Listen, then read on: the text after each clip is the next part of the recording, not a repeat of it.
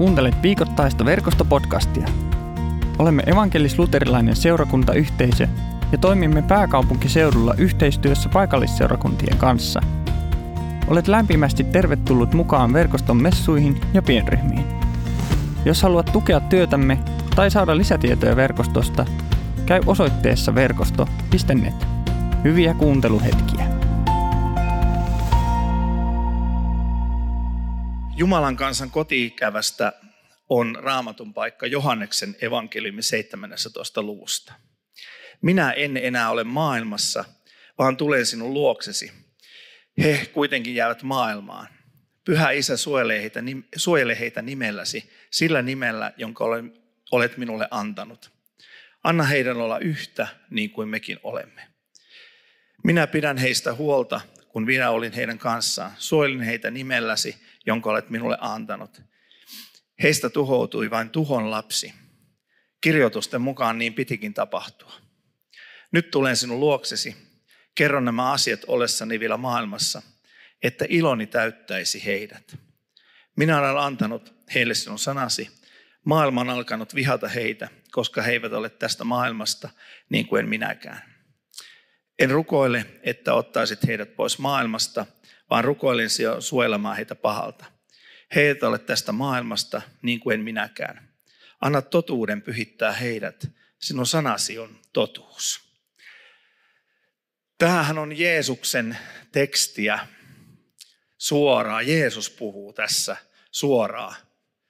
Ja tämä on liitetty tähän koti-ikävä-aiheeseen, taivas-ikävä-aiheeseen.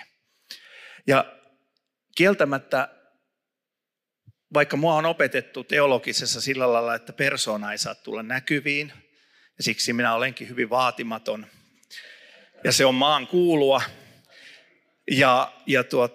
ei saisi tunteita tuoda, mutta täytyy sanoa, että nyt kun istun tuossa penkissä, ja kun ääni on vähän tämmöinen, niin ei pystynyt kauheasti laulamaan, mutta tuossa oli tuo Viivin laulu. Niin täytyy sanoa, että tunne meni jonnekin vähän niin kuin, ei harhateille, vaan syvälle. Ja jotenkin siihen liittyy tämä koti-ikävä ajatuksena, taivas-ikävä. Ja kun muutama vuosi sitten, tai ei sitä ole ihan pari vuotta, niin oli se tilanne, että tämän lauluntekijän arkun päässä seisoin siunaamassa häntä haudan lepoon tai siunaamassa häntä taivastiellä, jotenkin koti-ikävä, taivasikävä, semmoisen ihmisen kohdalla niin tuli semmoinen olo, että voiko Jumala olla näin kamala? Voiko Jumala olla tällainen? Tähän ei voi sisältyä mitään taivasta, ei mitään koti-ikävää, ei mitään taivasikävää. Ja silti vain olimme siinä tilanteessa, että taivasmatkaa siunattiin. Ja mä ajattelen, että tämä taivasikävä, koti-ikävä, sehän on semmoinen termi, kun me käytiin verkoston työntekijöiden kanssa tätä viikolla läpi, niin kuin meillä on aina tapana käydä näitä evankeliumitekstejä läpi, niin mä sitten sanoin, että tämä on jotenkin semmoinen niin kuin menneen maailman termi. Että tämä on semmoisten niin kuin minun isovanhempieni sukupolven termi, että tämä ei sovi jotenkin tällaiselle ranskanpulla ja popcorn sukupolvelle mitenkään. Ja mä niin kuin jotenkin niin kuin hyvin tapani mukaan jyrkästi ilmoitin näin, että tämä on vähän huono termi. Ja koska mä ajattelen, että sen sukupolven ihmiset, niin heillähän tämä koti-ikävä, taivasikävä oli jotenkin semmoinen, niin kuin, että sitä toistettiin. Ja jos me katsotaan vanhoja virsiä tai vanhoja runoja, hengellisiä runoja tai jotain muita sanotuksia, niin niissähän koko ajan tulee tämä taivasikävä ja koti-ikävä. Ja jotenkin mulla oli siinä tilanteessa semmoinen olo, että tämä ei ei nyt sovi jotenkin meidän sukupolvelle. Mulla on semmoinen tapa, että kun tätä aina kun tietää, että on tulossa puhumaan, niin se on yleensä semmoinen pari viikkoa, kun sitä prosessoi sitä tekstiä, ei sillä lailla, että 24/7 prosessoi. Älkää niin ahkeraksi minua luulkokkaa. Mutta käy sitä aina välissä ja välissä se nousee erilaisissa tilanteissa se teksti ja ne ajatukset ja sitä tietysti rukoilee. Ja sitten mä aina sinä päivänä, kun mulla on puhe, niin aamulla herää varhain, tai kelle se on varhain, kelle myöhään, käymään vielä niin kuin viimeisen kerran sen läpi ja kaikki luonnosteluni ja ajatukseni siitä läpi. Ja tänä aamuna kun heräsin, niin mulla oli ensimmäinen ajatus, että voi hyvänen aika. Mä olen ollut ihan väärässä. Mä oon ymmärtänyt tämän koti-ikävä, taivasikävä termi koko tähän asti se elämäni ajan niin kuin jotenkin ihan väärällä tavalla. Ja siitä ymmärryksestä lähdin siihen, että mä sanoin, että tämä on jotenkin niin kuin menneen maailman termi. Ei se liity mitenkään tähän aikaan. Tämmöinen taivasikävä ja koti-ikävä. Ja mulla on jotenkin joskus ollut semmoinen syyllisyys, että mun pitäisi jotenkin pumpata itsestäni semmoista kaipuuta taivaaseen. Mutta jos ollaan ihan rehellisiä, niin ei mulla nyt mikään kauhean kiire ole täältä pois. Eikä niin kuin tarve niin kuin jotenkin pumpata tämmöistä. Ja sitten mä jotenkin ajattelen, että meillä on tänä päivänä ihmisillä suhteellisen hyvin niin kuin Suomessa asiat, että meillä ei senkään takia ole, niin kuin näillä menneillä polvilla on ollut vähän huonommin nämä ympäröivät asiat, niin heillä on ehkä ollut tämmöinen tarve puhua tästä koti-ikävästä ja taivasikävästä. Mutta sitten mä tajusin, että mä oon nyt ollut ihan väärässä. Tämä on toinen puoli tästä asiasta. Tämä koti-ikävä, taivasikävä, tällä lailla ajateltuna. Että meidän tulisi jotenkin niin kuin kaivata pois täältä ja kaihota jonnekin taivaaseen ja odottaa taivasta. Että tämä onkin nyt vaan puolet koko asiasta. Rupesin pohtimaan semmoista, että ehkä meidän pitäisi paremmin ymmärtää kaksi asiaa ainakin. Varmaan moniakin, mutta nämä kaksi tässä hetkessä. Mikä on taivaan luonne ja mikä on maailman luonne? Kun Jeesus puhuu tässä taivaasta, minne hän on menossa ja minne me ikään kuin ikävöimme, ja maailmasta, miten me emme ole maailmasta, mutta me olemme maailmassa, niin meidän pitäisi ymmärtää jotenkin näiden kahden asian luonne. Ja ajattelen, että maailman luonne on se, että täällä on aina jonkunlaista hätää. Täällä on aina jonkunlaista menetystä. Täällä on aina jotain vajautta jossakin asiassa. Ja se kuuluu jotenkin tämän maailman luonteeseen, missä me elämme. Se ei ole millään lailla täydellinen. Ja jos meillä ei henkilökohtaisesti ole mitään hätää, niin hyvin lähellä on joku ihminen, jolla onkin joku hätä. Ja tämä on niin kuin tämän maailman olemukseen, luonteeseen liittyvä asia. Mutta sitten jos me mietitään, että mikä on taivaan luonne? Kuka on käynyt koskaan taivaassa? Ei ollut uusia eikä taivaassa kävijöitä tänään päivänä. No, mutta minkälaista on taivaassa? Rauhaa. Mitä muuta? Lepo. Ilo. Rakkaus. Yhteys. Ei hätää. Ei sairautta.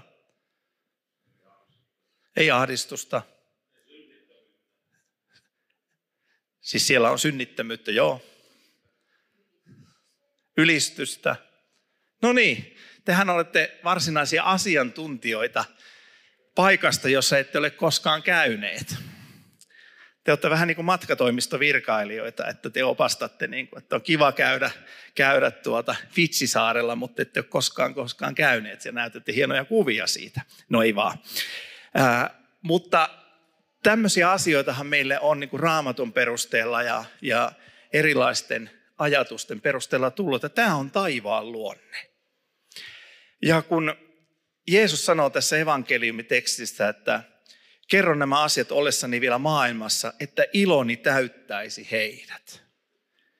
Ja mä ajattelin, että taivaan luonteeseen kuuluvat asiat voisi jotenkin laittaa tähän iloon.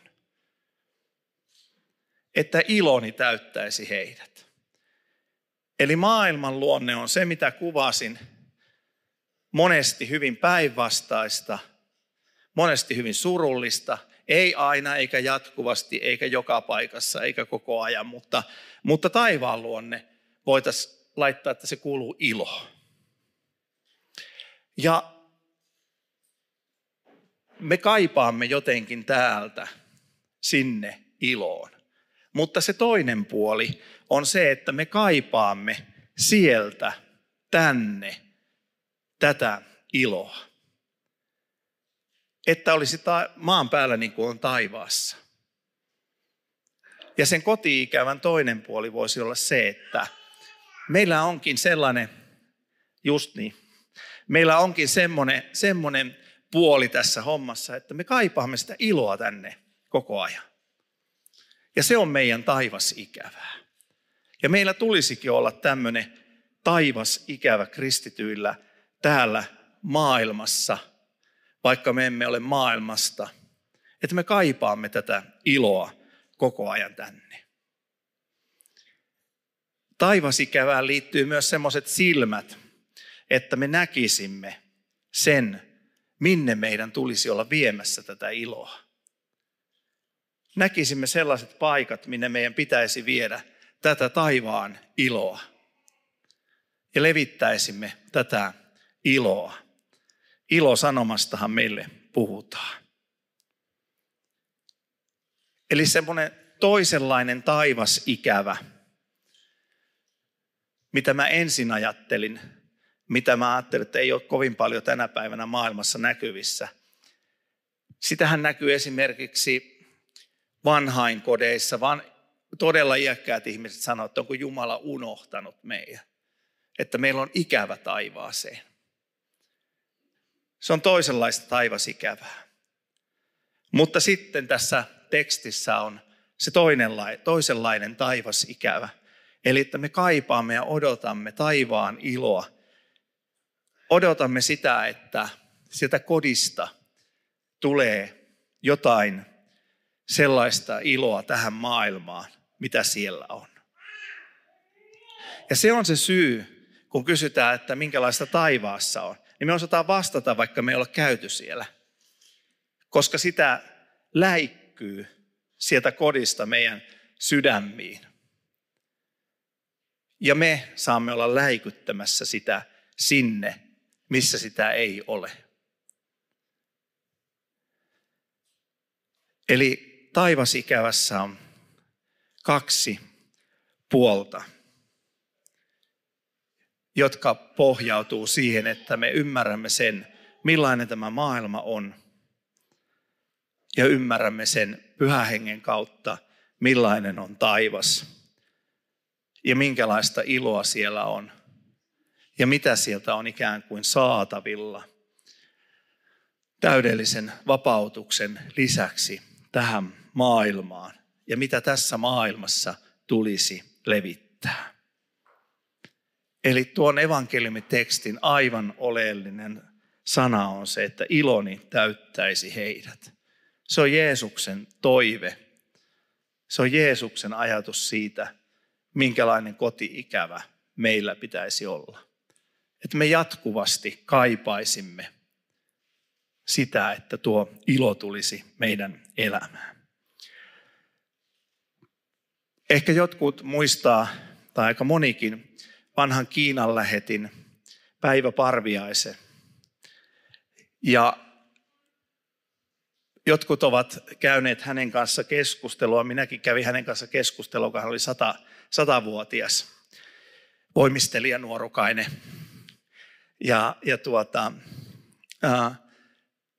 Keskustelua siitä, että eikö hän niin kuin jo haluaisi tästä maailmasta pois.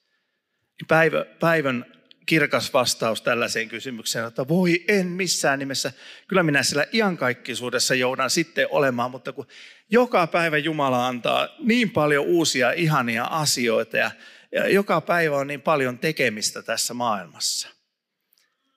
Mä ajattelin, että siinä oli varmaan semmoinen kiteytys siihen, mitä yritin tuossa sanoa, että minkälaista on se koti-ikävä, minkälaista on se taivas-ikävä, mitä meillä pitäisi olla. Olemme jalat tiukasti tämän maan kamaralla. Ja jokaiselle meillä on joskus se hetki, jolloin me saamme tästä maailmasta lähteä sinne kotiin. Mutta siihen asti meidän sydämen asenne, meidän silmien katse pitää olla siinä, että taivaallisen kodin ilo saa olla tässä maailmassa läsnä ja läikkyä niin monelle ihmiselle kuin mahdollista. Se on Jumalan tahto, se on Jumalan sanan ilmoitus meille. Se on se, mitä Pyhä Henki haluaa tässä maailmassa olla tekemässä. Rukoillaan yhdessä. Rakas Jeesus, kiitos siitä, että sinä olet meidän ilomme. Kiitos siitä, että sinä olet mennyt valmistamaan meille sijaa taivaaseen, jossa on täydellinen ilo, joka rakentuu niistä kaikista asioista, mitä me sydämessämme saamme sinut tuntiessa täällä tuntea jo maailmassa. Isä, sä näet meidän sydämemme. Lisää sinne kaipuuta, koti-ikävää, taivasikävää, kaipuuta tähän iloon. Sä näet meidän sydämemme ja me pyydämme, että anna anteeksi se, että meidän sydämemme on niin monesti erossa sinusta. Se on monesti niin kaukana sinusta. Me olemme monesti tehneet niin paljon rikkomuksia, että meidän sydämemme erkanee sinusta. Ja silloin se erkanee ja kiinnittyy tämän maailman luonteeseen. Herra, me pyydämme tässä, että kiinnitä se taivaan luonteeseen tänä iltana. Kiinnitä se jokaisen meidän kohdalla taivaan luonteeseen.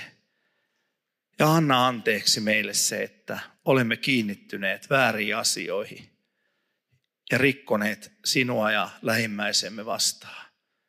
Ja kiitos siitä, Jeesus, että me saadaan näin pyytää ja me saadaan näin uskoa, joka tänään vielä ehtoollisella vahvistetaan, että sinä olet tehnyt täydellisen työn ja antanut kaikki meidän synnit anteeksi, aina täyteen rauhaa asti, täyteen iloon asti. Ja me pyydetään, että täytä sinä tänä vappunakin meitä oikein pyhällä hengelläsi ja ilollasi ja riemullasi, Herra. Avaa meidän sydämet tänään tässä ja me pyydämme sitä, että täytä ihan täyteen saakka. Ja anna meidän oikein levätä tässä kirkkosalissa sinun jalkojesi juuressa ja kokea se sydämessämme, mitä sinä olet. Isä, kiitos siitä, että sinä haluat, että täällä maan päällä olisi mahdollisimman paljon, niin kuin on siellä taivaassa, meidän kodissa. Ja Herra, anna sinä tänä iltana tähänkin saliin mahdollisimman paljon sitä iloa, niitä asioita, mitä me sinulta pyydämme, että olisi mahdollisimman paljon niin kuin taivaassa.